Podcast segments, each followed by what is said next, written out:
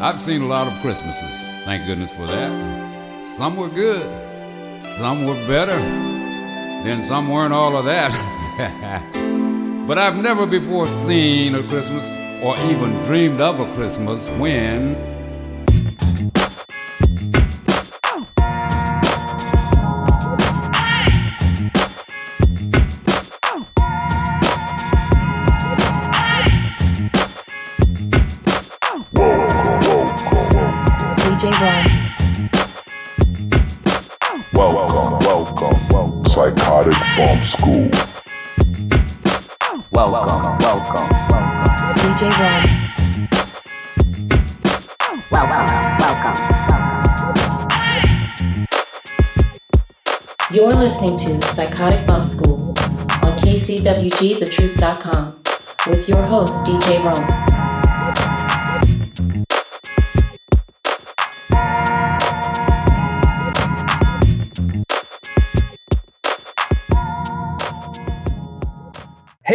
welcome to the program, everybody. You just stepped inside of Psychotic Bump School, the place where education and entertainment meet at the intersection of funk and soul. My name is DJ Rome, and I want to welcome you to this exciting final edition of Psychotic Bump School for the incredible year of 2020. So, ladies and gentlemen, tonight, wow, we are finally here, y'all. Uh, the end of 2020 is upon us. A new year is just around the corner in a few days, as a matter of fact. I'm going to uh, have a very special program. Um, first of all, I'm going to address that incredible sound and fury that you heard at the top of this episode. I'll tell you more about that voice as we go along. But, uh, ladies and gentlemen, for the final episode of 2020, uh, I'd like to welcome back the good brother, Mr. Hannibal Tabu. Hannibal Tabu is an award winning comic book artist and creator, and he's here to help me break down the latest DC installment called Wonder Woman 1984. That's right.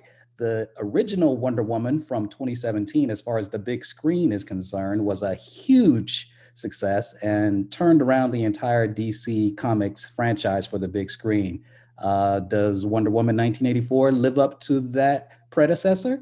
Uh, we're going to find out and hear from Hannibal Tabu as he breaks it on down for Wonder Woman 1984. So uh, that's going to be our final guest for the year. Also, we're going to be having a flashback or a bit of a reflection on the year 2020. Highly eventful, memorable, coronavirus, uh, protests. I mean, there, there was so much happening this year.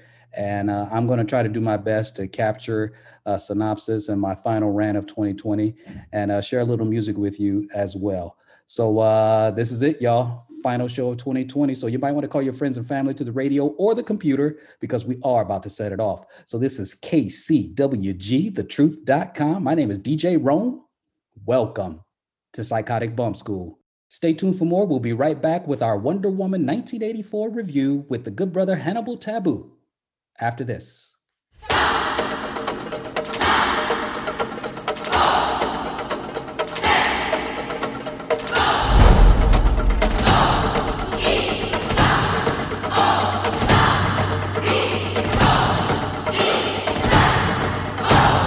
This is Ty Phoenix, and you're listening to Psychotic Bump School with your host, DJ Rome, on KCWG, thetruth.com the best internet radio station on the planet.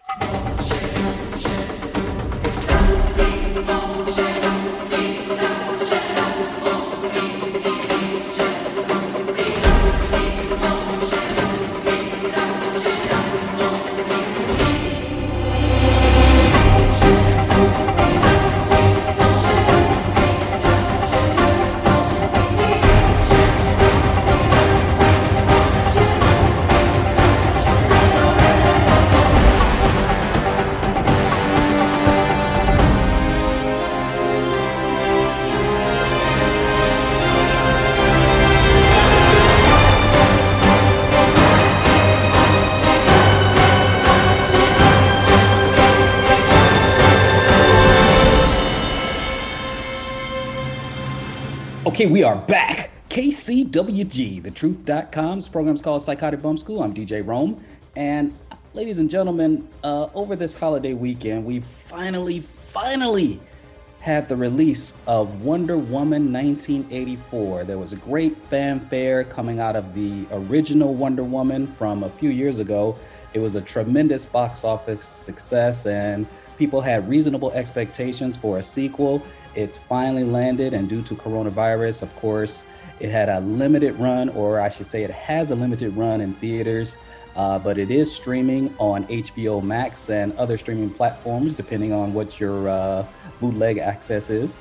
But uh, we've had a chance to uh, view uh, Wonder Woman 1984, and I have a very, very special guest back to talk to us about it. You guys know this voice. This brother is super talented. He he knows his stuff. He's uh, an award-winning comic in his own right. Uh, ladies and gentlemen, please welcome back to Psychotic Bump School our good brother, Mr. Hannibal Tabu. Mr. Tabu, are you there? Hey, yes, sir. I'm with you. Man, I'm so having me. glad. I'm glad you're with me, man. How in the world are you doing? You know, I, uh, as I say sometimes, I'm as crazy as a horse with no neck, but I'm making it work. Mm, yes. Oh, and speaking of that, man, is uh, one of my favorite quotes from uh, the Motor Booty Affair album by Parliament was, uh, "You can lead a horse to water, but you can't make him do the backstroke, brother." So, uh, sounds like That you've been very ha- true. sounds like you've been having trouble uh, at times with this year, uh, swimming a bit upstream. Uh, whew, and we're we're not even talking extremes. 2020 has been a rough one, right? It's been rough for a lot of people, and it's hard because you know, personally and professionally, I've made some actual really big strides. I mean, I have four books coming out in the first four months of 2021. But uh, for so many people to have died, for so many people to have suffered, for so many people to have lost, it is very difficult to, uh, uh, you know, uh, walk proudly in my accomplishments, knowing how many people have suffered. Oh, that's fair. That's fair. Well, congratulations. I definitely want to hear more about that before we let you go today. But that type of measured appreciation for all of what 2020 has brought forth, um, that that that's a fair analysis, good brother. And um, Mhm. wow, 1984 Wonder Woman. Um, you you are somebody who's been here multiple times before, and you are famous for watching these big screen adaptations of these legendary comic uh, comic book characters and figures and uh, storylines that we've grew up with that have now made it onto the big screen. We waited forever to get a big screen rendition of uh, Wonder Woman, good brother. So. Um, Mhm. What can you tell us about how did you approach this sequel, Wonder Woman 1984, going into it, what your expectations were and what you had to look forward to, and how close did it come to meeting your expectations, good brother, Mr. Hannibal Tabu? Well, I walked in the door without a lot of expectations because I uh, have found that the African proverb is true expectations breed disappointment. Mm, So I walked into it thinking, okay, 1984, sure, let's roll with that, whatever. And uh, I just walked in the movie uh, uh, to see what was going to happen. Um, it the, the production values are very high. There is a certain MTV-ish uh, perception of the 1980s that uh, is captured here with with almost slavish devotion, and that Okay. I, I won't deny works very well. okay. Um, but there are a large, large number of logistical, racial, political, and and other challenges that make this film a little bit difficult to digest. Hmm. Hmm. Well, that you you just brought some. See, this is why I I, I want to be one of the first ones out there to comment on and kind of critique this film, but I I always am concerned sometimes, especially in this arena, which you know so well, Hannibal, that maybe I missed something and maybe I'm misinterpreting something because I want to talk to you about the special effects of it, but you just reminded me of Mhm. something very critical. It was set in the year 1984. So as soon as you said. MTV, that took me back to okay, the production values and the special effects uh, apparati, apparatuses, if you will, back then. Mhm. Uh, this may have been directly reflective of the time period that they were trying to capture, right? So, as far as your comic book recollection, you know, given that you were an avid collector, uh, how closely can you recall did this particular uh, screen adaptation, Wonder Woman 8, 1984, did it follow a particular storyline in a, a comic series that you're aware of coming up that you read about? in my awareness, there's no comic book storyline that directly maps to what's happening here.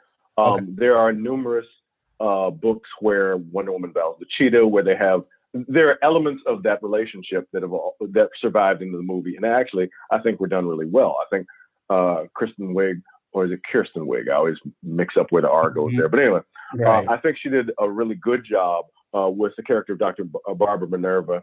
Uh, I believe she did a slightly less job, good job once it got into the actual cheetah, who the character actually was.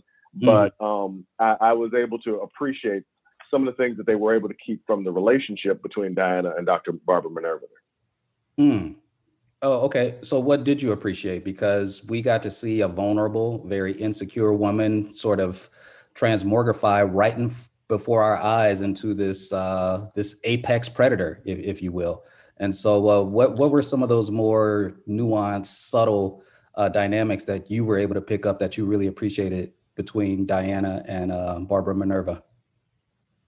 Well, both in the screenplay and in the work of the actors, b- both with Kirsten and Pedro Pascal, I believe the motivations of the characters. I felt uh, what they were going through was plausible. I felt that the choices that they made were solid choices based upon uh, wh- how their character had been established.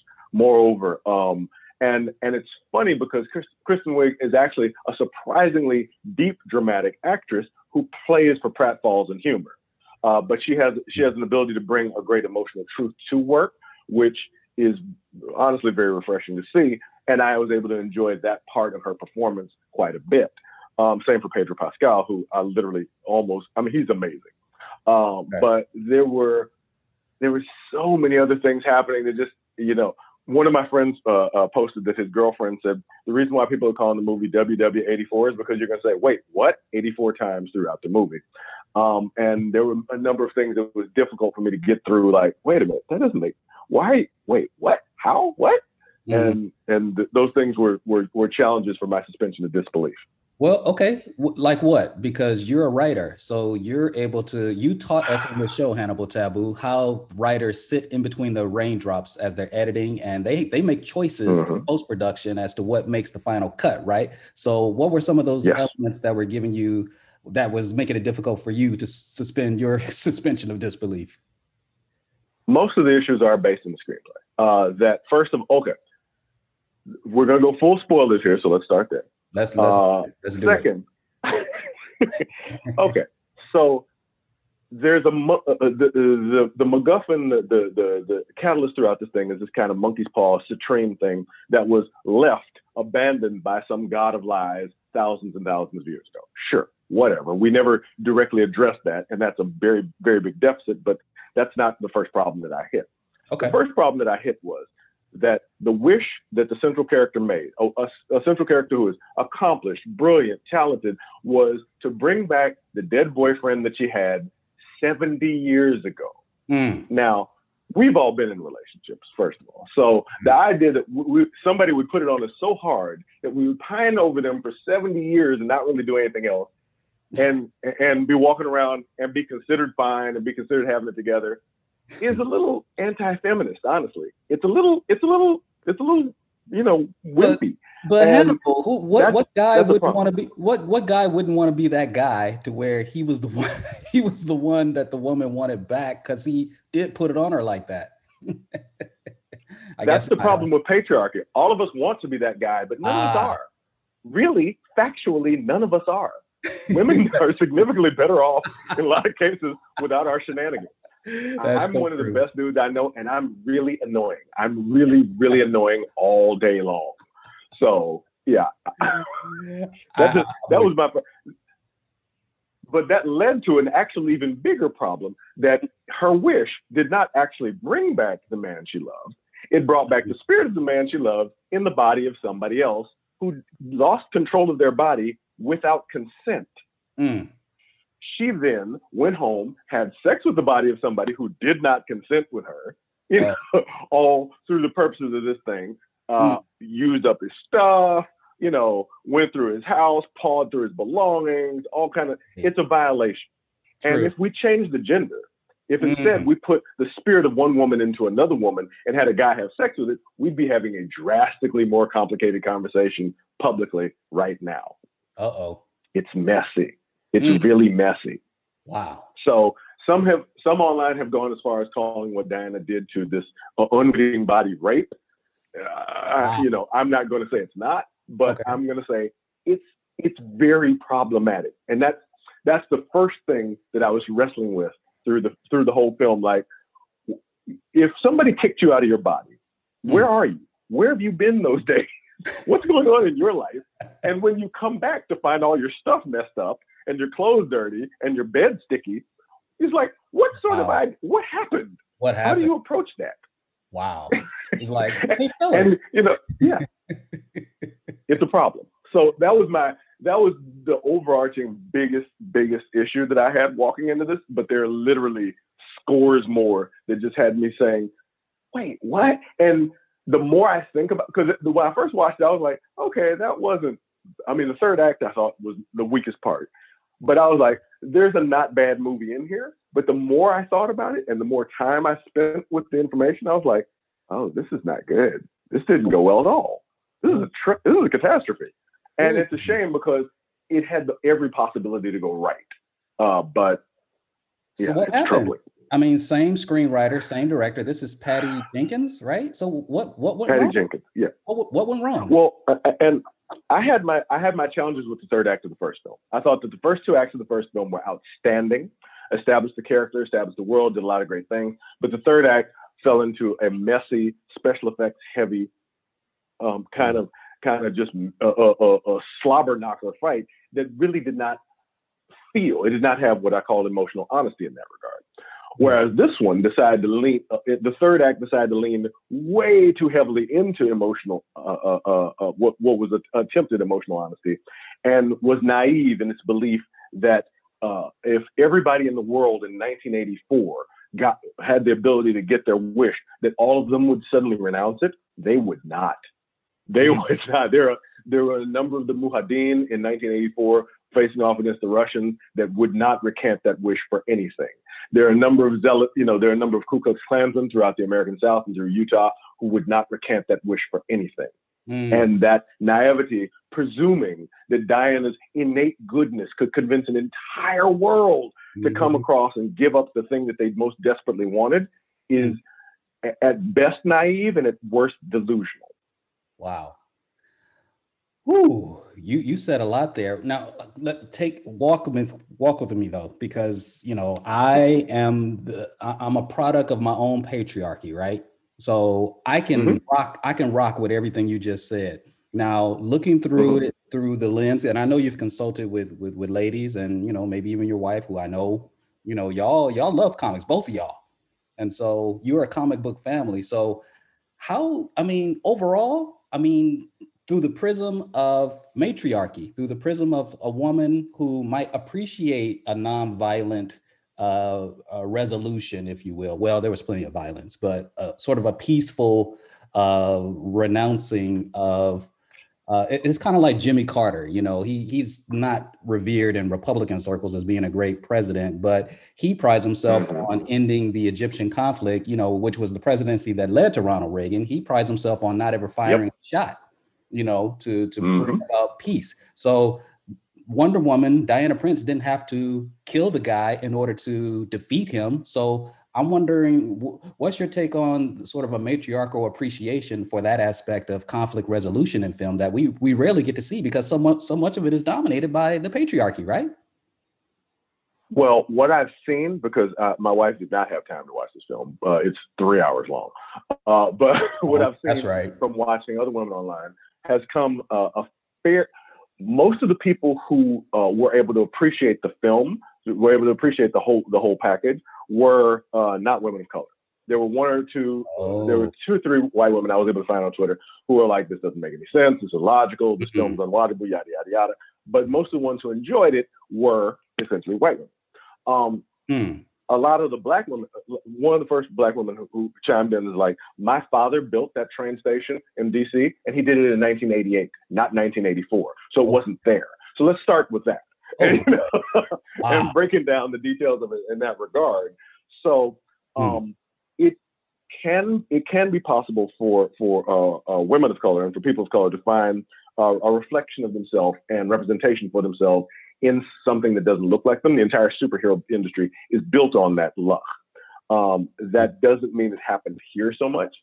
And again, with literal the pining, the I can't say goodbye, and the yada yada yada all through it, uh, when her entire life had been devoted to duty. Her entire life had been devoted to making the right choice based upon her Themysciran values, based upon the values of the Amazons who raised her, and so on and so forth. It was a hard sell. It's a, a hard really sell. hard sell. Okay, I'm not mad at you. This is KCWG, the truth.com's program is called Psychotic Bump School. I'm DJ Rome. We're chopping it up with the good brother Hannibal Tabu. We are breaking down uh, uh, Wonder Woman 1984, released uh, to the world in limited release on screens, you know, if you're able to find a screen somewhere in the United States during COVID. And uh, of course, streaming on HBO Max. Um, and like you said, it's a two and a half, almost three hour movie. So to sit through all of that, um, let, let, what about just, okay, more about the patriarchy? I mean, Diana Prince in the cartoons that I grew up with, watching DC, Super Friends, mm. Justice League, uh, later you know reincarnations of it she did seem to have the ability to fly without the invisible jet mm-hmm.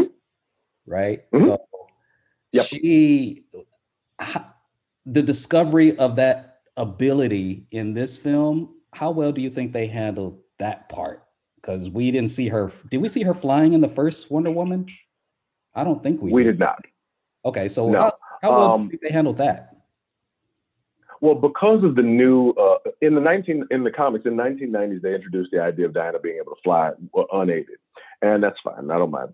And then uh, more recently, they introduced the reason why she was able to do these things because she was actually the daughter of Zeus.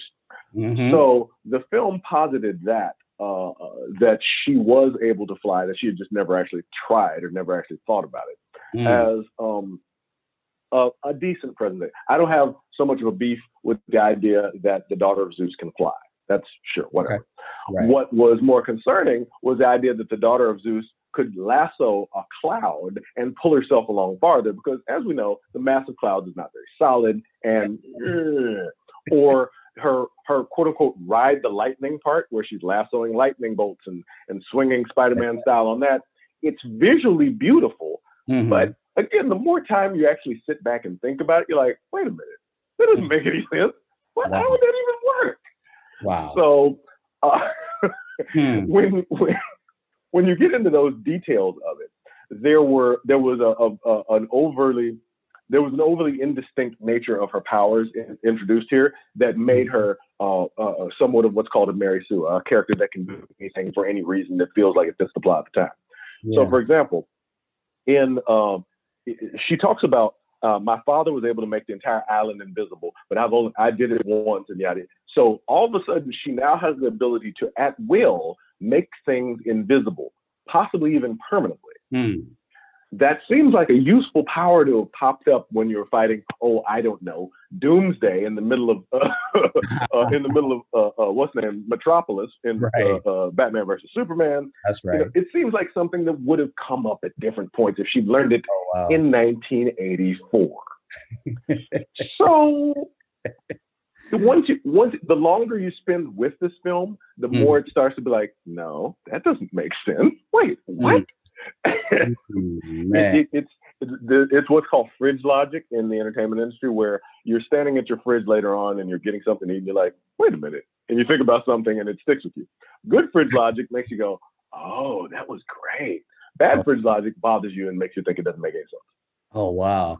You know, that's a great point. You know what also made this hit differently for me? You you brought up Doomsday from Batman versus Superman, which I thought was a, a fairly uh, she was the best part of Batman versus Superman, in my opinion.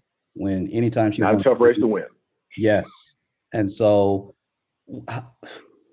it was something about the, her dramatic entry. It's like that music came on, and mm-hmm. it just hit you. It's like I remember sitting in the theater watching it. In fact, that was the first date that I ever uh, went on with my, you know, my my now wife. And I remember that moment of the movie and the whole theater just erupted. But that music was even wasn't even part of this. It's like, where's what is Rocky Balboa without his theme music? And I didn't hear that little guitar riff.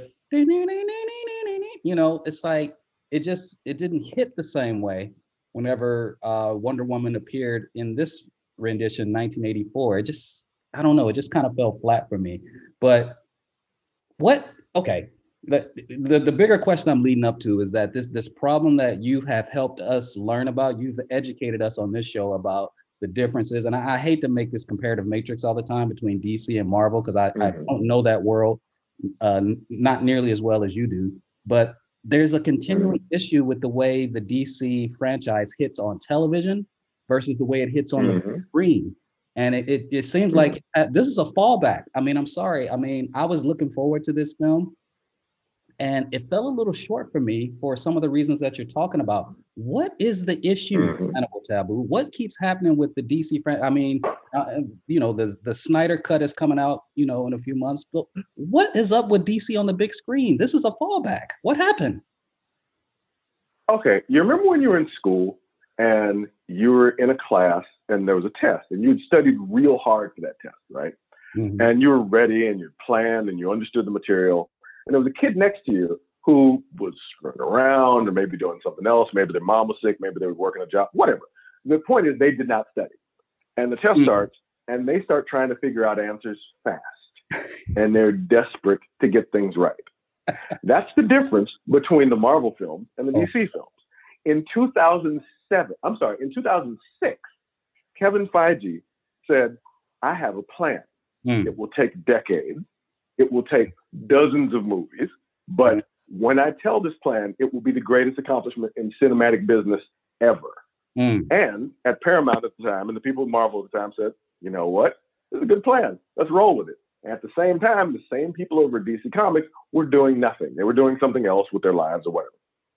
So yeah. after Iron Man, after Captain America, after Thor, after hundreds and hundreds of millions of dollars start rolling in, people started have, getting called into meetings, meetings that they were not prepared for, mm. and asking for answers that they did not have. Mm. And they said, we have to figure out stuff fast. And mm. haste, as you know, makes mm. waste. Indeed. Some decisions were made. They were not the best decision. They were challenged.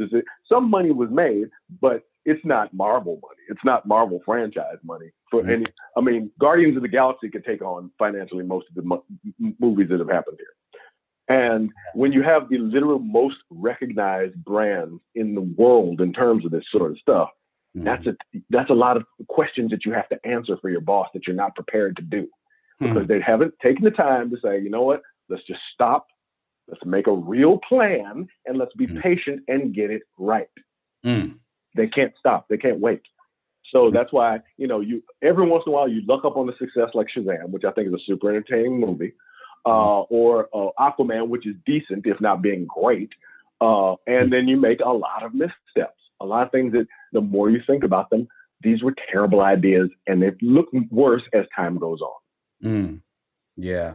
So, uh, great point. So, that parallel that you're talking about, the planning, the preparation, you've shared that with us before. And I think it mm-hmm. was Patty, Patty Jenkins, the director of both Wonder Woman films, who she sat down with uh, the powers that be at DC and said, maybe we need to reconsider this whole world thing. Cause, you know, with Marvel, all those stories are connected to one big major story. Mm-hmm. And yep. now they're DC, you know, can you talk to us about that a little bit? The, the, the, what, how powerful was that? Should they just leave that alone and not even try to duplicate that formula with DC and just make great standalone films? What, what are your thoughts on that? Well, uh, the ability to make great standalone films in and of itself is hard. There was an old saying that it's as hard to make a good hour TV as it is to make a bad hour TV. So mm. the amount of effort is no different. Uh, the only difference is how patient are you? So, you know, uh, the people uh, at Marvel and ultimately when Disney came in and bought out Paramount stake and so on and so forth, they're enormously patient people because they saw the plan. A good business plan, you know, is the difference between Apple computers and, you know, there was an Apple clone. I can't even remember that. I used to have one. But anyway, uh, mm. you know, you build a plan and you're patient with it and it works over time. It's not supposed to be an instant success under any circumstances, especially when you're not the first to do it. Okay. Uh, I don't believe that the idea of a shared universe between films is something that should be so easily abandoned. I do believe that it's hard to do if you're not willing to go and stop everything else you're doing and do mm. the homework. That's right. But That's that right. does not seem like something that is feasible based upon the business model that they have going on.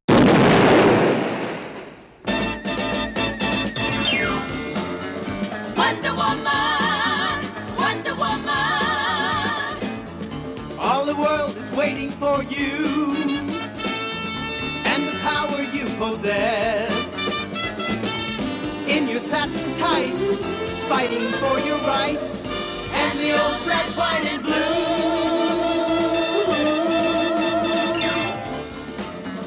Wonder Woman,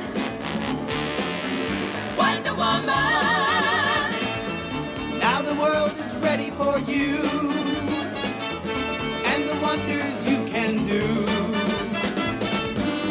Make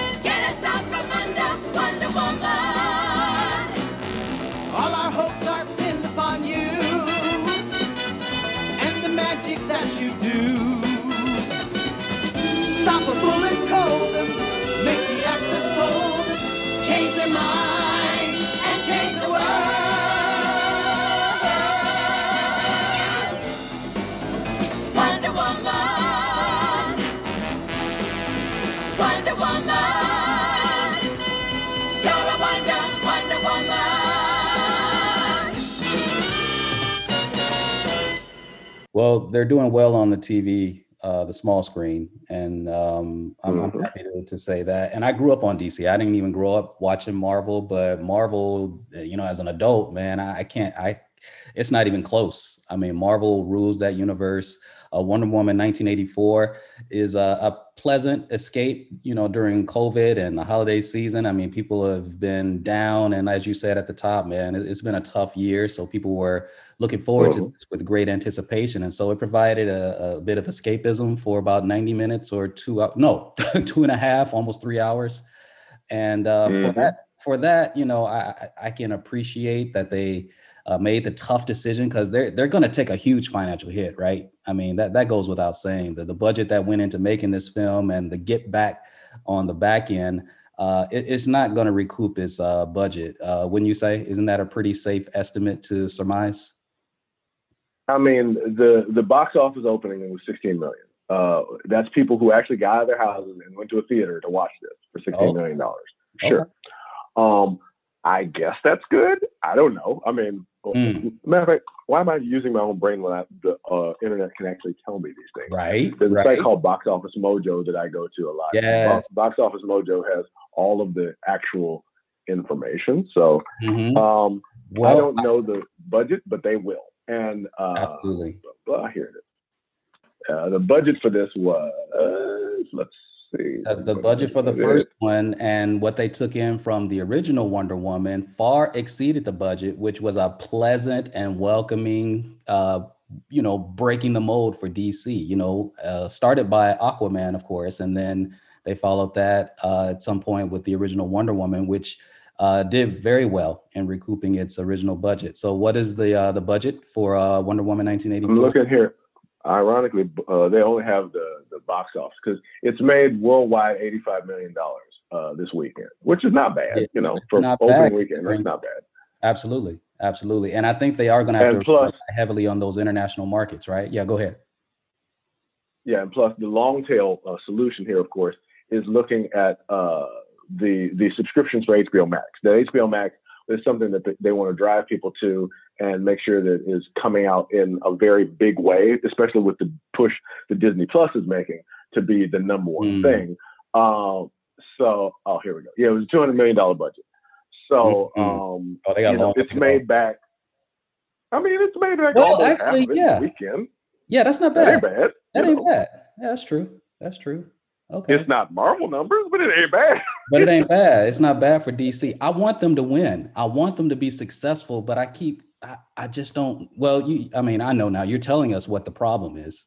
You're telling us what the problem is. And by the looks of current things, it doesn't look like it's gonna change the trajectory of it anyway. It's not gonna change anytime soon. So uh would No, you Snyder cut, recommend- no. I want to talk to you about that. Um, overall, your recommendation? Do you recommend Wonder Woman 1984? I mean, you know, we have spoiled on this I one. can't. So you you cannot. I, I can't recommend. I mean, but between between the, the the impropriety of what happened using somebody's body for your own amusement, between the uh, whining and pining over this, between the terrible special effects on Cheetah, between the Mm, implausibility issues with her power, between uh, uh, the the fact that if this was supposed to be Washington D.C. in 1984, it was significantly paler than the actual f- effects of the, the city were. That Mm. you know, the only black people you see are a homeless guy, a cop, and maybe Ah, a break yes. dancer of mixed race. Come on, in in Right. Chocolate City in 1984. Mm. So while while I appreciate it for I, I- appreciate there are a lot of people who did enjoy this. A lot of my friends in, who are comic book writers in the comic book community did enjoy this this weekend, and I have no desire to take that joy from them. I just cannot share it, and I absolutely cannot recommend it. That's straight from Hannibal Tabu, y'all. Well, this is KCWG, thetruth.com's program's called Psychotic Bump School. I'm DJ Rome. Uh, Hannibal Tabu is breaking down Wonder Woman 1984. Uh, we're talking comics, and this is the guy, ladies and gentlemen. Y'all know this voice, man. This, this guy is so informed. Uh, I love having his take on this show, and he's always been a blessing to me and to all of you.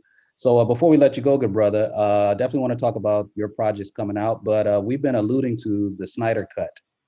Uh, Justice League uh, is reportedly going to have a reissue. Um, can you break that down? Uh, tell us why we're even talking about the Snyder Cut. What is the Snyder Cut, and what's happening with that? Can you break that down for us? Yes, sir. Um, so Zack Snyder is a director, and he uh, was directing the Justice League film, and things got complicated between him and the studio. We don't know the specifics of it. Nobody wants to talk. He was removed ultimately as director of the film, and Joss Whedon, who now has his own set of problems, was brought in to direct the film and complete it. Um, the film that we saw in studio, well, that I saw on a plane, but some people saw in theaters, Mhm. um, was uh, directed essentially mostly from Joss Whedon. There was significant recuts, and uh, Zack Snyder implied that he had a different script, a different idea, that his cut of the film would have been drastically different. So, a body of fans, many of whom are white males, there, I'm sure Mhm. there's some that are not, but I've never seen any Mhm. um, have pushed for the company to release the Snyder Cut, to bring back this unadulterated vision uh, of, of Zack Snyder that they believe is going to redeem their faith in the franchise and yada, yada, yada.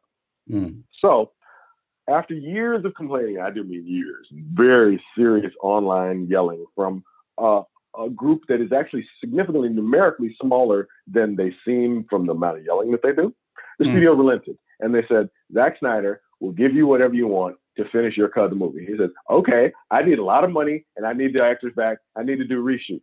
They're like, I thought you had the footage. He's like, that's not what I asked you. So they said, okay. And they gave him all this money and all, all the actors came back and Hmm. reshoots galore and new effects and yada, yada. And as I understand, it's supposed to be drastically longer. Yeah. Uh, but we will apparently on HBO Max. Well, let me correct that. Some will, because I'm not going to watch it, but some will Mhm. see uh, Sna- Zack Snyder's vision of what the Justice League was supposed to be on HBO Max. And, you know, I believe it sets a bad precedent in that it allows fans to believe they can pressure companies into editing the content as they feel. Um, it gives them a sense of entitlement that Americans already enjoy at way too high a level, uh, and, and and can only increase a toxic entertainment entertain, entertainment environment that you know made life heck for John Boyega, Kelly Marie Tran, and so on and so forth. Oh, you man, you touched on so Yeah, much. I did right that. there. You did that, John Boy. Oh my God. Yeah. Um, but wait a minute. You're you're not gonna see. Okay, so I also read somewhere that this was further complicated by didn't he had a tragedy in his, his personal life, right? Zack Snyder. Mhm. Okay, so Uh, he, as I understand, there was a number of reasons why he was not able to film finish the film, including a personal tragedy. I don't know all the details. It's not my business to know all the details. okay, But I, I I do understand that those that something happened and and it was not good. Yeah, yeah. I think I his daughter or somebody um, may have committed suicide, something something horrible. But uh, nevertheless, uh, he was not able to finish this film. And you said you watched the original on an airplane. But what what would stop you from watching this? I mean, I would think an aficionado such as yourself would be curious to just for the sake of just curiosity and being a completist uh, that you would want to see this. Why why won't you uh, even check it out? Well, curiosity as a child, I was told could be very lethal to some people, and I wasn't interested in that. And uh, completism is the sort of thing that gets people to buy comic books years after that it's actually stopped being good. I don't have any of those things. Mm, Um, Okay. What I do is I, I started to watch the film on a plane. I was flying internationally from, I think at the time I was flying from London back to the United States because my family, I'd taken them overseas for something. And I started it and I wasn't able to finish it because it was so bad. I was like, oh, this Mm. terrible. I cannot finish this. So I came home. I forgot about it for months. HBO Max comes out. I saw it was on HBO Max. I'm like, maybe I'll just finish it. Maybe I'll just to see, just so I'll know for myself. And at the end of it, as the as as the final film was done, I said that was a terrible mistake that I immediately regret. It was mm, a terrible, terrible mistake watching that film that I immediately regret because I had already seen Batman versus Superman, which is terrible. I had already seen Man of Steel, which is terrible. wow. And this was supposed to be a direct line continuation from those things. So if it fooled me once, fooled me twice, the Mhm. third time is my fault. So if they think that I'm going to reinvest more time of my life in a Zack Snyder cut that is encouraged by the most mouth breathing, least competent people in in the world, Mm, I'm gonna pass. I'm gonna watch. I'm gonna go watch Sophie Love, or I'm gonna watch, you know, something that actually Oh. will enrich my life. yes, so yes. Or a John Boyega film. um, I know he's got another one out that I haven't seen. Yeah. Yeah, well, I'm, I'm looking forward to it because, of course, you know, uh, ladies and gentlemen, Hannibal's alluding to John Boyega. I'm assuming because of uh, the prominence that he uh, spoke through through this whole George Floyd, Breonna Taylor. I mean, he just said, "Look, I make movies, yes, but I'm a black man first, and this is some BS." Uh, I'll let you pull up his clips. Uh, John Boyega famously starred in Star Wars, uh, the brother. And uh, y'all, if you're not hip to where John Boyega is coming from these days, uh, it would be worth a good look for you to go check that out. So here, here, I, I gotta ask this because you're you're a filmmaker, a writer, you know this stuff. So the the problem that I had, even with Wonder Woman 1984, Hannibal, is that, and I said this while we were mm-hmm. watching together with my family, it's like, man, it looks a little campy it looks cheesy. And I, I have a friend, Dr. Stephen Mack, who, you know, back in the day when we worked together, he said, Man, what does cheesy mean? It's like, it means it looks cheap. It doesn't look like it was done at a high level. So I'm gonna ask you, man, someone who writes stories, how what what prevents a film? Because you talk about the suspension of disbelief, which I think is a, is incredibly appropriate here. But how does a film prevent itself from becoming campy and still be entertaining and believable. And I'll give you an example before you respond because I love the movie uh, Scream, the the series by uh, that was uh, uh, a, mockery or a, a parody of the uh, of the, the the horror franchise. Uh, Scream, Mhm. I, I loved all of them. They were all good to me. They were all entertaining without becoming overtly stupid. I mean, I don't know if that makes sense, but how do you thread that needle so that your writing and what comes across on screen, like like Action Jackson say, "Hey, I gotta go catch a cab," and then everything just blows up, and now he's running down the street chasing a cab. It's like really. It's like I had high hopes, Carl Weathers, and I know I'm dating myself. This is way back in 1987, and goes with Vanity and everything. But you just lost me. It's over. You're not getting me back. So how does a film avoid doing that? Because I feel like these films that we're talking about have not succeeded in doing so. Mr. Hannibal Tabu, can you help us with that? There is uh, something called lampshade hanging, which uh, people have noted as far back as in Shakespeare, where in Twelfth Night, Act Three, Scene Four, he had a character said, "If this were played upon the stage right now, I could condemn it as an improbable fiction." And this was, of course, a character on a stage saying this to an audience for a, an effect. Mm. when uh, it's a writer's trick of dealing with any element of the story that threatens the audience's willing dis- suspension of disbelief. And it assures the audience that the author is aware of the implausible plot development, that they aren't trying to slip something past the audience. So sometimes this is done by breaking the third wall, by uh, winking at the audience, by having an aside to the audience. Uh. Saved by the Bell used to do this a lot. Fresh Prince used to do this a lot. Or Mhm. sometimes it's done in more uh, uh, more more subtle ways in the actual script. This is the easiest way to do it. I don't want to say that there's not a room room for camp entertainment. There are people who love camp. There are people who love cheesiness. There are people who go for that in a big way. It's Mhm. not everybody because nothing is everybody. But um, if they were trying to avoid that, lampshade hanging is the most common and most modern method to do so. Where uh, you know the the the something in the something in the script implies, yeah, we know this doesn't make any sense, but this is what. Oh, Uh-huh. my my favorite one is in Austin Powers when um, uh, Austin says, "And I've just gone cross-eyed," and then yeah, Nigel says to him, Austin, don't worry about to, don't think about how time travel works. Don't worry about just go back in time and have fun. And he looks at the camera, and that goes for you too. okay. at that point, you're like, uh, okay, all right, let's just roll with it. Let's okay, just cool. go. Yeah. But, you know, it's hard to roll with sleeping with a guy's unwilling body. Mm. oh my God. See, Sorry, can't let it go. You can't let it go. And so once they do that, it's like, look, you just insulted my intelligence. I can't get this hour back that I've been spending, you know, giving you a chance. And now it, it's over. I, I, I just gotta, you're making me want to get off the airplane now. This is so bad for Hannibal Tabu. It's like, man, this is bad. Lampshade hanging. I, I lampshade hanging. I heard you use that terminology before, but I didn't have the presence of mind to ask you to clarify and explain it. You just broke it down like a mm-hmm. professor, Hannibal Tabu. So that's I what it just read it. I just read, there's a site called tvtropes.org. I just read it off the site because I'm like, oh, I don't have to I- use my brain. We have the internet. I don't care if you didn't use your brain and use the internet because it it makes sense. I've been done. I didn't even know how to look it up. You at least you knew how to look it up because I'm like, what is that? Why do these films keep going down the wrong pathway? Why does it become so such a, a- an experience that I wish I didn't invest that hour in? You know, and I'll use another one since we're talking about film because I appreciate Spike Lee, and he hasn't done, to my knowledge, he hasn't done any comic book uh, adaptations from comic book to screen, as far as I know. But the brother is campy as heck because he had this film a few years ago, Hannibal, called uh, Chi-Raq, and the premise. of Oh it, yeah, I, I didn't finish that one. man, I tried.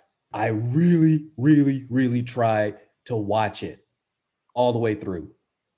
But I'm like, it was so bad to me. I, I stopped. I rented it, Hannibal Tabu. I rented it. I, I dropped Mhm. a $5.99 on whatever streaming platform it was at the time. I said, I'm gonna give it a chance because it's Spike Lee. Come on. And I was so disappointed. It, it was so silly to me and he had all that top level he had a listers in the film from angela bassett Yep. to samuel l jackson to wesley snipes and oh my god Mhm. and it was horrible because it it, it lacked that element oh man.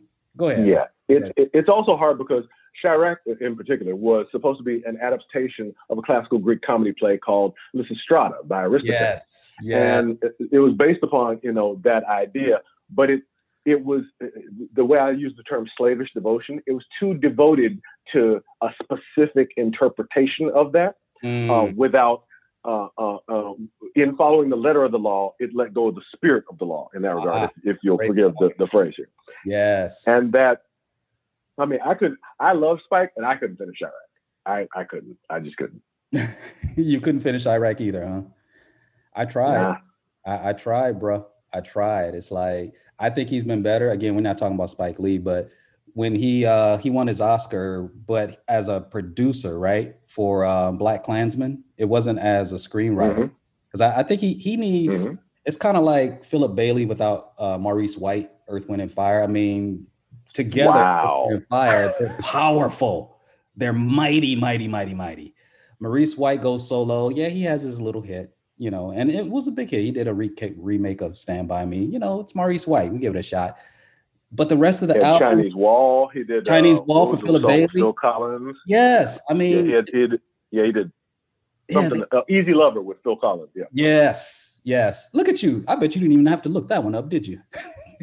Nope. that one I knew off the top of my head. but I'm saying it's like the this the formula has to be right, and sometimes you need somebody to balance you out so you don't go off the deep end. It's kind of like remember, uh, man, we're we're so off topic now, Hannibal, but remember the movie Boomerang? Remember uh, when Yeah. uh, Eddie Murphy turned loose? He's like, "Wait, I have complete autonomy. what could go wrong?" And then you get the Strange commercial. It's like, oh, my God. oh my God, what did I unleash? But this is KCWG, the truth.com's program's called Psychotic Bump School. I'm DJ Rome. Uh, we're chatting with the good brother, Mr. Hannibal Tabu. He is breaking down writing and filmmaking. Uh, we started off talking about Wonder Woman 1984, and we just talked about DC Comics and filmmaking and writing. The good brother is just breaking it down to its final compound. I can't thank you enough for being here, good brother. Uh, you have some Happy to do it. projects coming out. Oh man, thank you so much. You have some projects coming out that you talked about at the top of the uh, the top of this segment here. Uh, what you got going on, good brother? You sound like you, despite the the troubles of 2020, um, you have been able to bring out of it a bit of a silver lining. Uh, can you talk to us about what you've been up to and what you're anticipating heading into 2021? Yes, sir. Uh, so in February, there'll be three books uh, w- in, that I'm involved with coming out. The first is a mini series from a company called Wonderman Comics. They're an online uh, publisher called War Medicine, and it's basically a story described as uh, uh, a, a Native American shaman who's half uh, half black against a voodoo practitioner. And uh, that's a three issue limited series that starts in February. I'm getting the art back now from uh, Roy Allan Martinez, who uh, worked on one of the Zorro books. He's fantastic. And uh, that's going to be coming out in February. I'm also in two anthologies in February. One is a comic book anthology called Noir is the New Black from Fair Square Comics, which is uh, all black creators doing noir stories. Uh, the same character from that is in a prose anthology uh, called Cyberpunk, which is all black creators doing cyberpunk stories uh, with the black owned publisher uh, MV Media out of uh, Atlanta. Um, so that's just February. And then I'm pushing very hard for April. I have a book uh, that I co-authored with Joe Illidge, a 120 page graphic novel called MPLS Sound, which is set in Minneapolis around the time that Prince was getting going in 1982, 1983, uh, in that era. And uh, it talks about some of the politics and some of the uh, things that were happening on that music scene at that time. So that's Mhm. going to be a big 120 page graphic novel that's coming out that I'm making a big push for. It's April 2021. And, you know, I'm still lining up things for later in the year. I've still got webcomics on operative.net. So I'm, I'm, I'm staying, I'm staying busy.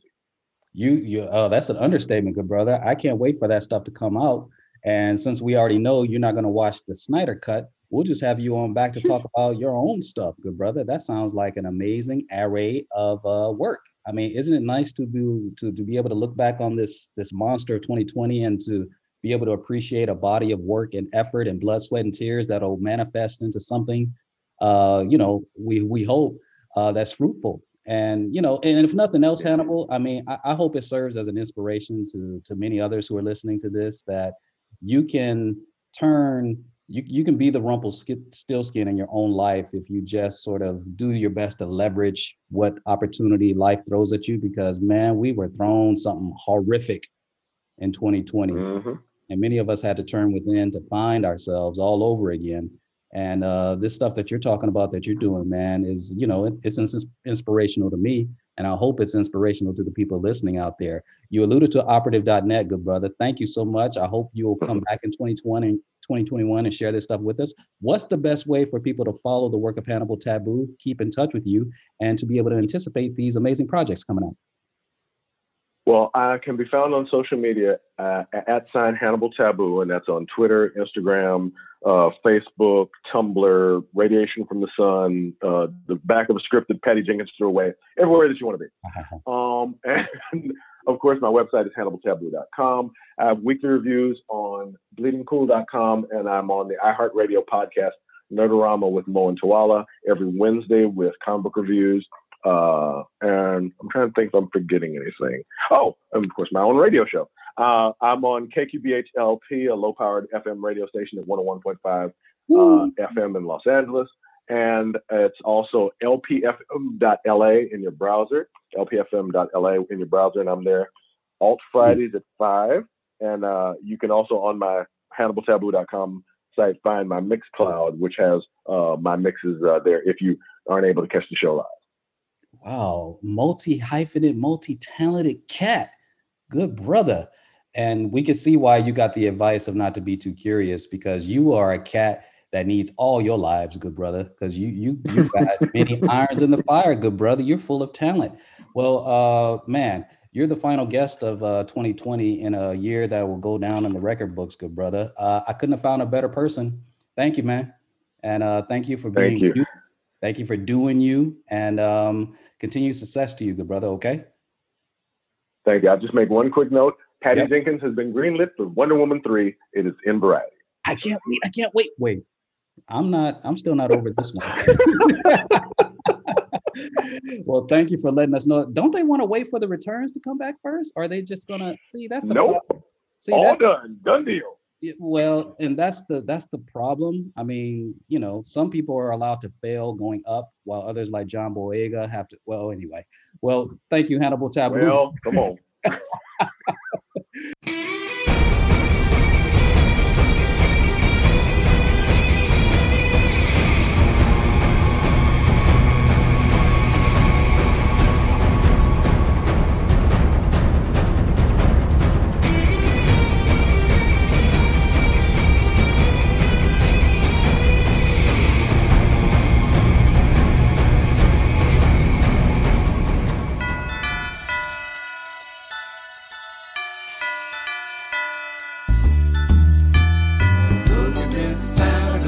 Christmas shopping. Been in every store up in this shopping mall. A bag full of presents and Christmas stockings. Heart full of love, spread joy to one and all. Everywhere you go around the world, you can see her. There's a woman doing shopping because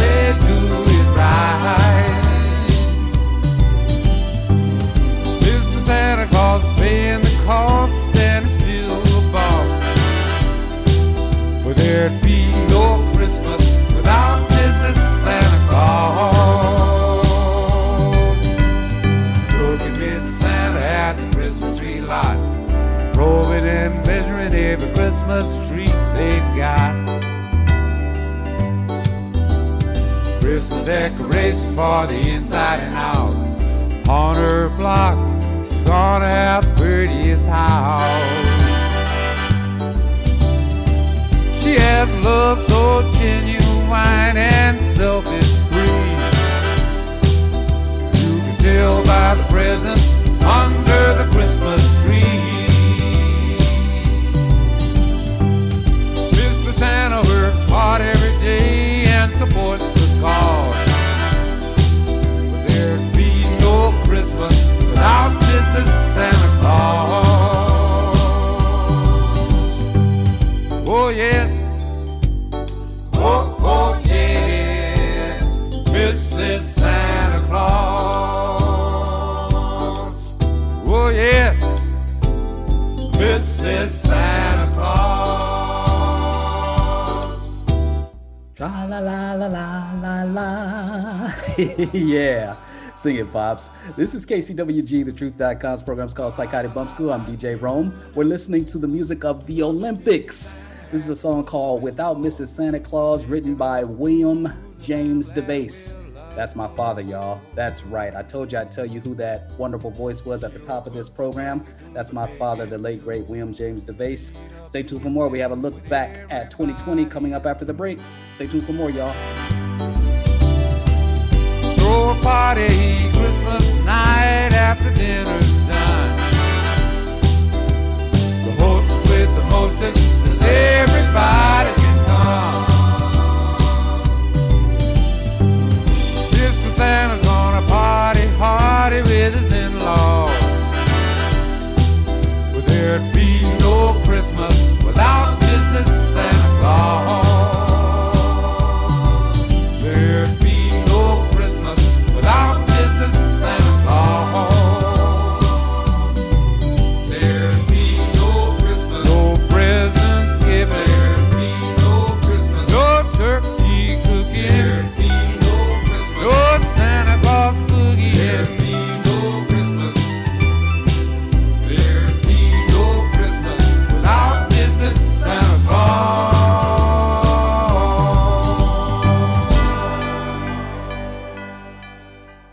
2020 has not been a kind year. It's been a year that preyed on the weak and the sick, a year that claimed lives and tested trust, a year filled with division and upended by chaos. It's been a year dominated by staggering loss of life across the world. But it's a world still filled with courage, compassion, and heart.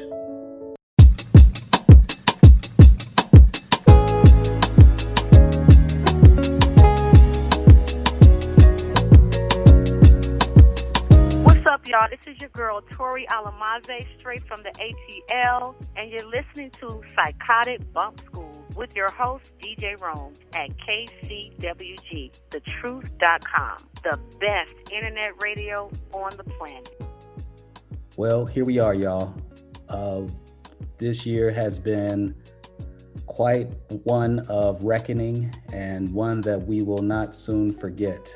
2020, um, how do we characterize it in just one fell swoop? It was the year of everything. Uh, once in a generation pandemic called coronavirus.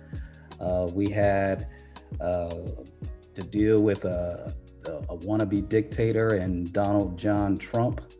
We had a record setting general election. We had protests. We had police brutality and demonstrations and uh, contesting election results and absolute um, critical challenges to democracy itself all in one year. Um, and that's not even the half of it. I mean, school closures, business closures, crashing economy. And to top it all off, uh, the government couldn't get its act together soon enough to help the people with stimulus checks uh, prior to the Christmas holiday. Um, as we speak, as you're listening to this, uh, the occupant of the White House, just for a few more days, thank God, uh, finally has signed a stimulus agreement that was part of the original plan that was sent uh, to his desk uh, that he suddenly blew up, claiming that he wanted $2,000 payments instead of uh, 600 which of course nobody would have a problem with that but it was the fact that he had been completely absent from the process for so long and in his uh, fit of rage to, to exert and exact revenge on republicans and the gop he said hey i'm not signing it until you take this and that out. $2000 checks um, democrats called his bluff and of course uh, the Republicans in the Senate rejected it. So on and on and on it goes. However, uh, the end result of that piece right there is that uh, a, a, stimulus was signed by Trump, and uh, people are going to get some relief. Um, it's no telling exactly when that'll happen. Uh, the likelihood of it happening before 2021 arrives in just a few short days is uh, quite slim. But the fact that this is what we're dealing with in 2020, or what we have been dealing with. Just an intransigent um, occupant, a petulant child uh, leading this country. And it, it, was just so difficult already to deal with the realities of uh, coronavirus pandemic. And uh, it, it, just sort of caps off such a, year that, again, uh, we're not going to forget about this for a very long time. So I wanted to spend a little bit of time of reflection on 2020. Um, speaking of reflection, I've been playing music of my father, William James DeVace. Um, he was part of a singing group called the Olympics, legendary R&B singing group who had major, major big hits in the 50s and 60s. And he toured the world with them uh, for about 28, almost 30 years. Uh, he was not an original member, but uh, he toured with that group and they were a big part of his life. And in his passing, he wanted to leave a remembrance that would be here forever, long after he left this uh, mortal realm. Uh, the album was called Big City Christmas, and uh, he wrote all of the songs on it, lead vocals by the wonderfully talented Belle Omar, who is still with us and um, my father, William DeVace. And um, it just brought home the fact that so many of us, not only has uh, my father been gone since 2009, but people in this year, 2020, have experienced losses that uh, made their holiday season a lot more different, a lot more painful. Um, there was a lot of sadness this year, uh, just coping with the realities of the, the totality and gravity of the losses um, exacted by this pandemic. And uh, it just brought it right on home that uh, people have been hurting in 2020 and have long been looking forward to 2021 but it didn't start off that way you know and that's why i wanted to do a little bit of a reflection because coming into 2020 everybody was saying yo this is going to be the year you know we got a fresh decade a fresh start and yes we knew we were heading into an election year but people also uh, came into it with a high level of optimism you know and you know even my family we started off the year uh, on vacation you know we were in hawaii and uh, looked like it was going to be a beautiful year, and um, it, it, started off great. But then things got strange kind of right away. So uh, what I'm about, to do is uh, do a little recap of some of the things that happened that were of uh, significant consequence. And this is not an exhaustive uh, summary, ladies and gentlemen, but just some of the things that uh, came to the attention of Psychotic Bump School, and we uh, wanted to make a mention of it at the time it was happening. So I'd say the first shot across the bow was uh, the show on January 6th. Um, there was a wonderful, talented uh, young MC by the name of Lexii Alijai. Lexii Alijai out of Minneapolis. Now, this is some foreshadowing for uh, all of y'all. you know, Lexii Alijai um, died of a drug overdose. Um, she was in her very early 20s. Uh, beautiful, talented young lady. She's actually the granddaughter of the late, great Roger Troutman of Zapp. And uh, we lost her in January. And so Minneapolis was looking forward to watching the rise of her career, and it was cut short. And of course, that kind came right on the heels of losing uh, rapper Juice WRLD, uh, not too far ahead of that. And so Lexii was sort of a sign of things to come, and um, we we didn't know what we were going to be getting. Uh, this is pre-pandemic time, and we were just hoping that this wasn't going to be another uh, grim reaper type of year like it was in 2016 when we lost all of those celebrities from George Michael to David Bowie to Prince. Um, we were hoping we weren't in for another year like that. Um, and then uh, things just started to get a little crazy. Um, in February, the very next month, uh, the world was in utter, utter, uh, just, just, oh my God, this, this, this was such a huge event. Uh, we lost Kobe Bryant in a helicopter crash with his baby girl Gianna. Uh, that was on uh, February uh, early February. It was the same month we paid tribute to um, David Lee Spradley, uh, the writer and author of Atomic Dog. And uh, we also had to spend some time with uh, Steve Kim from ESPN. And uh, he was talking to us about the loss, the shocking, tragic loss of Kobe Bean Bryant in a helicopter, helicopter crash. Uh, took our breath away. I mean, it, it was quite uh, unexpected development that no one saw coming. And um, Kobe was just coming into the prime of his life uh, post basketball, um, being very, very happy to be a girl dad. And he died with his baby girl uh, by his side. And uh, so 2020 took a very, very downward turn right about then. And it, it just was sadly a sign of things to come.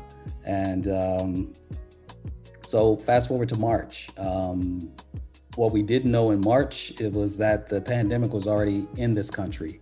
Uh, it had apparently uh, leaked out from the country of, uh, or the continent of uh, Asia, uh, from China, Wuhan to be exact.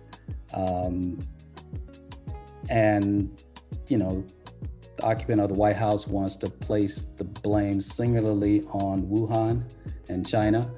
Uh, he's the um, professed leader of the United States, so therefore it was his job to respond to it.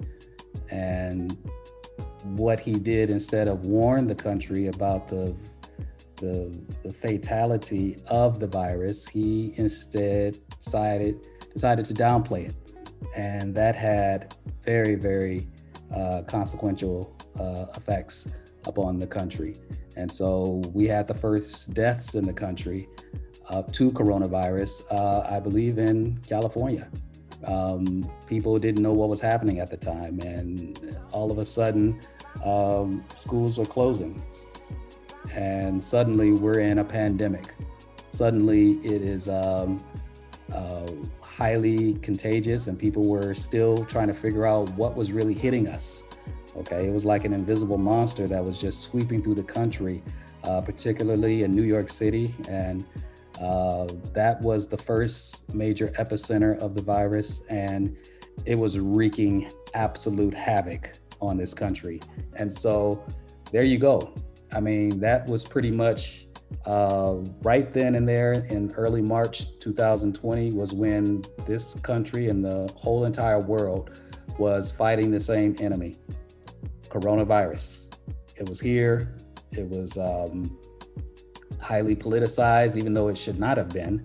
Uh, people weren't really uh, understanding the, the depth of it.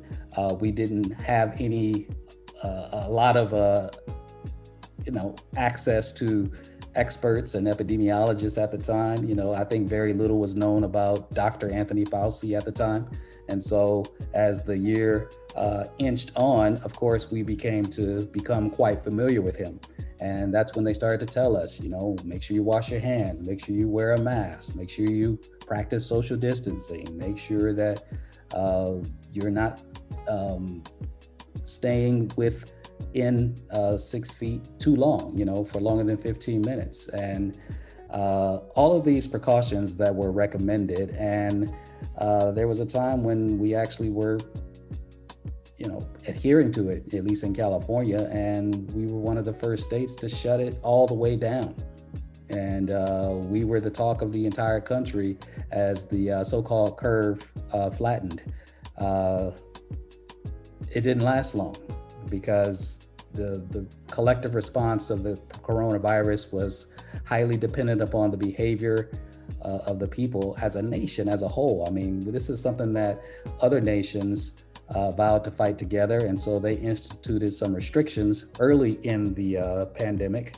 And the results that they uh, ended up uh, getting were far less um, numeric compared to the United States. You know, as of this uh, show, we have upwards of 330,000 dead Americans from the same bullet. I mean, think about that. That's more people uh, every day uh, that then passed in the uh, September 11th attacks back in 2001. We were, for a stretch, we were literally having a 9 11 every single day. And with such a lackluster response from uh, the outgoing occupant of the White House, I mean, we uh, we were in for a fight. We were in for a very tough time. And so, all I can say is is that uh, the, the world and this country was just trying to deal with that. And then um, summer was fast approaching. And then the world shifted again beneath our feet. Um, young man named George Floyd was um, under the knee of Derek Chauvin, Officer Derek Chauvin in Minneapolis. And for eight minutes and 46 seconds, he kneeled on him and took his life. And so, what that set off was a chain event, uh, chain reaction of protests that not only lit up the uh, city of Minneapolis, and again, I had told you that uh, the Lexii Alijai was just sort of a foreshadowing of what was to come from Minneapolis in January. In May, once uh, this story became national news, um, it reverberated instantly. And all over the state of Minnesota, across the country, across the world, people saw that video and they saw Officer Derek Chauvin kneeling on George Floyd's neck for eight minutes and 46 seconds. We were already facing a coronavirus pandemic. We were already sheltering in place. We had nowhere to go. We couldn't look away from it if we wanted to. And so uh, people responded. So, despite the fact that there was a pandemic going on, people hit the streets. They started protesting, they started destroying police precincts. Uh, it, it was a, a, a crisis in this country of racial profiling, of uh, a reckoning of the value of Black lives. And we did not have any answers for anybody that had previously looked upon the United States as a beacon of freedom and a role model for the rest of the world. Uh, we had to come to terms with the fact that we had a serious, serious race problem in this country. It all came to fold and it hit the fan in uh, the year of 2020. And uh, George Floyd, and people were asking, well, why this one compared to all the others? I mean, there was Breonna Taylor just a couple months before that in March in Kentucky. And there were some uh, concerns expressed about the fact that it wasn't getting uh, near the national attention that George Floyd was. But uh, the reason being was that George Floyd was caught on camera. And uh, again, just the cruelty of leaning on somebody for eight minutes and 46 seconds is different from catching a bullet. Now, this is not a competition.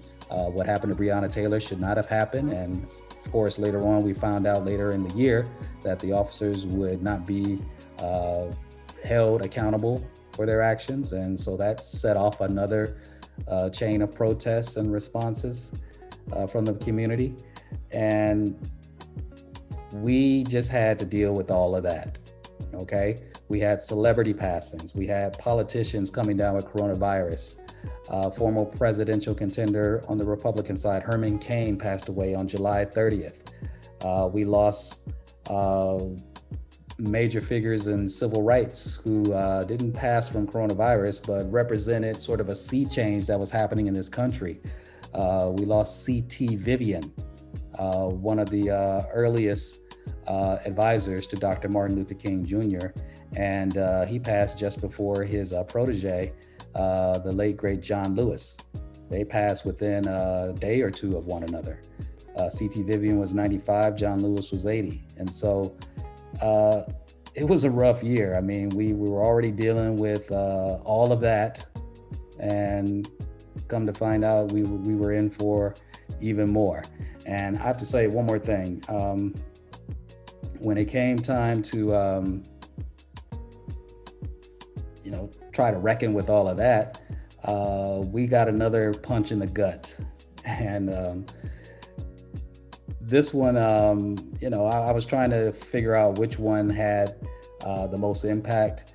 Um, but the passing of uh, Chadwick Boseman in late August of 2020 was a shocker. And it sent the Black community reeling once again.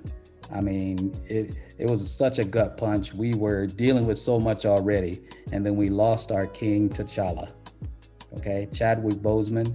Uh, very recently, they've been screening um, Ma Rainey, the Ma Rainey movie, and uh, his final performance on a screen. I mean, maybe there'll be some other posthumous releases, but uh, that was so unexpected. Nobody had any idea that he was sick. Uh, he died of prostate cancer.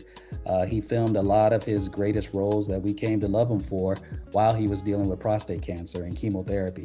And so we uh, we were hurting over that one.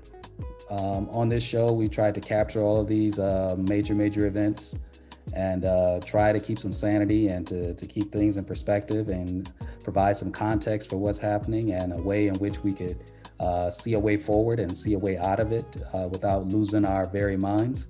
And so I've had uh, coronavirus experts on the show. I've had uh, medical doctors, physicians. I've had mental health professionals.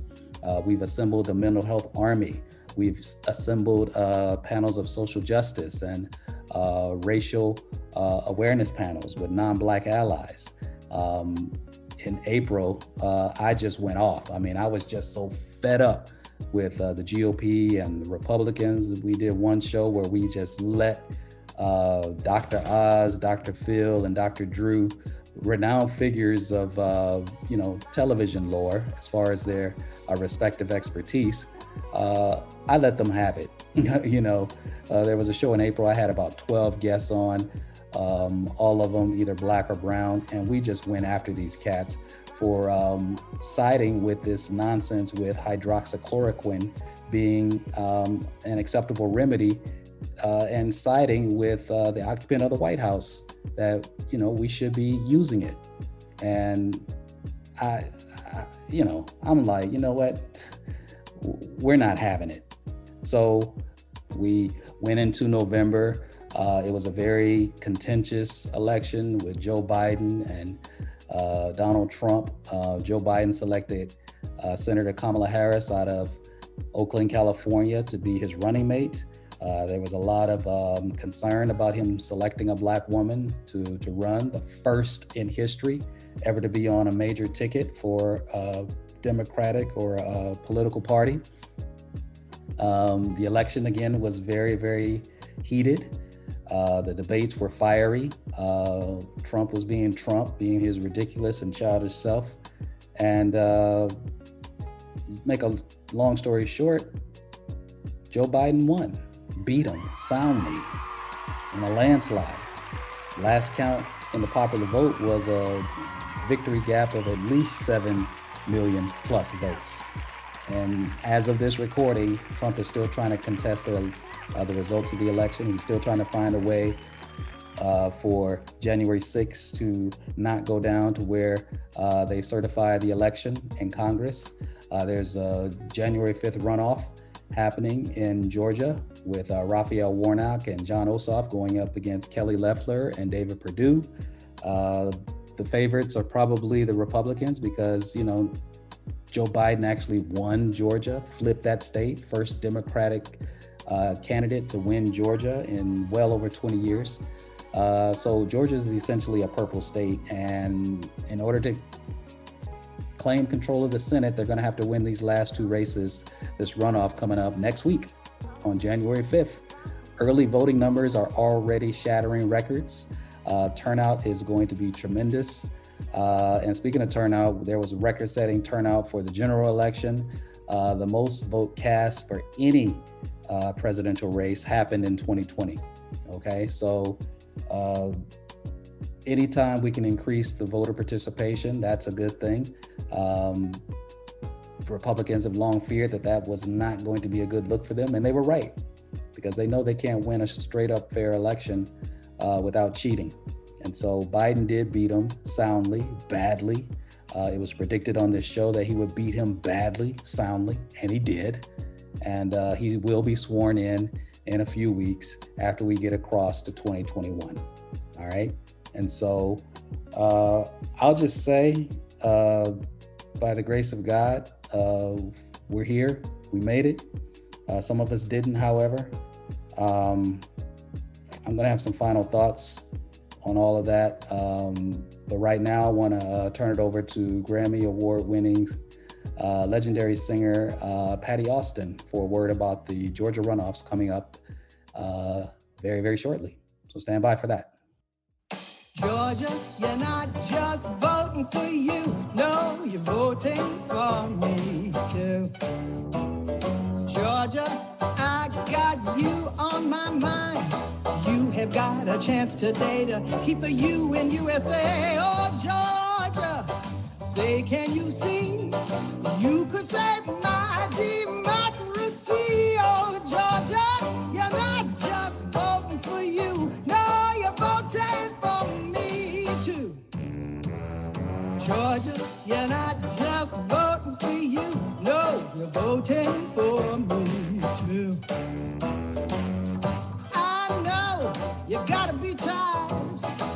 Washing hands and wearing masks, but you could save the planet's ass. Oh, Georgia, we're all waiting to see if you've left the Confederacy. Well, welcome to the 21st century. No, you're voting for me too.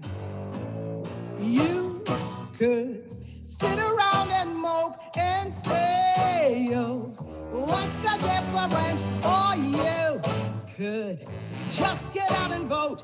Just two senators in blue. Georgia, you know what to do. Georgia, you're not just voting for you. No, you're voting for me too.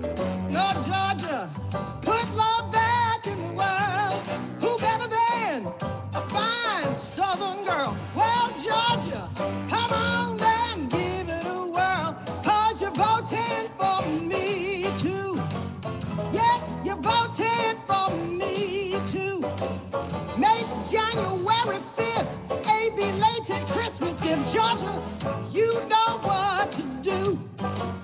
QAnon conspiracies. Vote that crap away from me. Georgia, you know, uh, you know what to do. Georgia. Yeah, so you're voting for me too. You hear what Patti Austin said? so uh, there's still more work to be done, and uh, people have got to get involved, stay engaged, and uh, we got to get 2021 set off right. Uh, give Kamala and Joe uh, majority in the Senate so they can actually get some things done, get some relief to the people, um, bring down this debt, uh, reopen the economy. Biden has a new cabinet coming in place, the most diverse in history. Uh, 2021 is looking uh, like it's going to be more promising than 2020. And uh, hey, we're all here for it. So I just want to say um, to all of those that we lost, uh, we still carry you with us. It has been a very, very painful 2020, ladies and gentlemen. Very painful 2020. And we can only hope that we can do more than just look for the silver linings through a, you know, in, in the midst of a very tumultuous year. We hope that we don't have to just settle for moral victories in 2021. We want the whole shebang.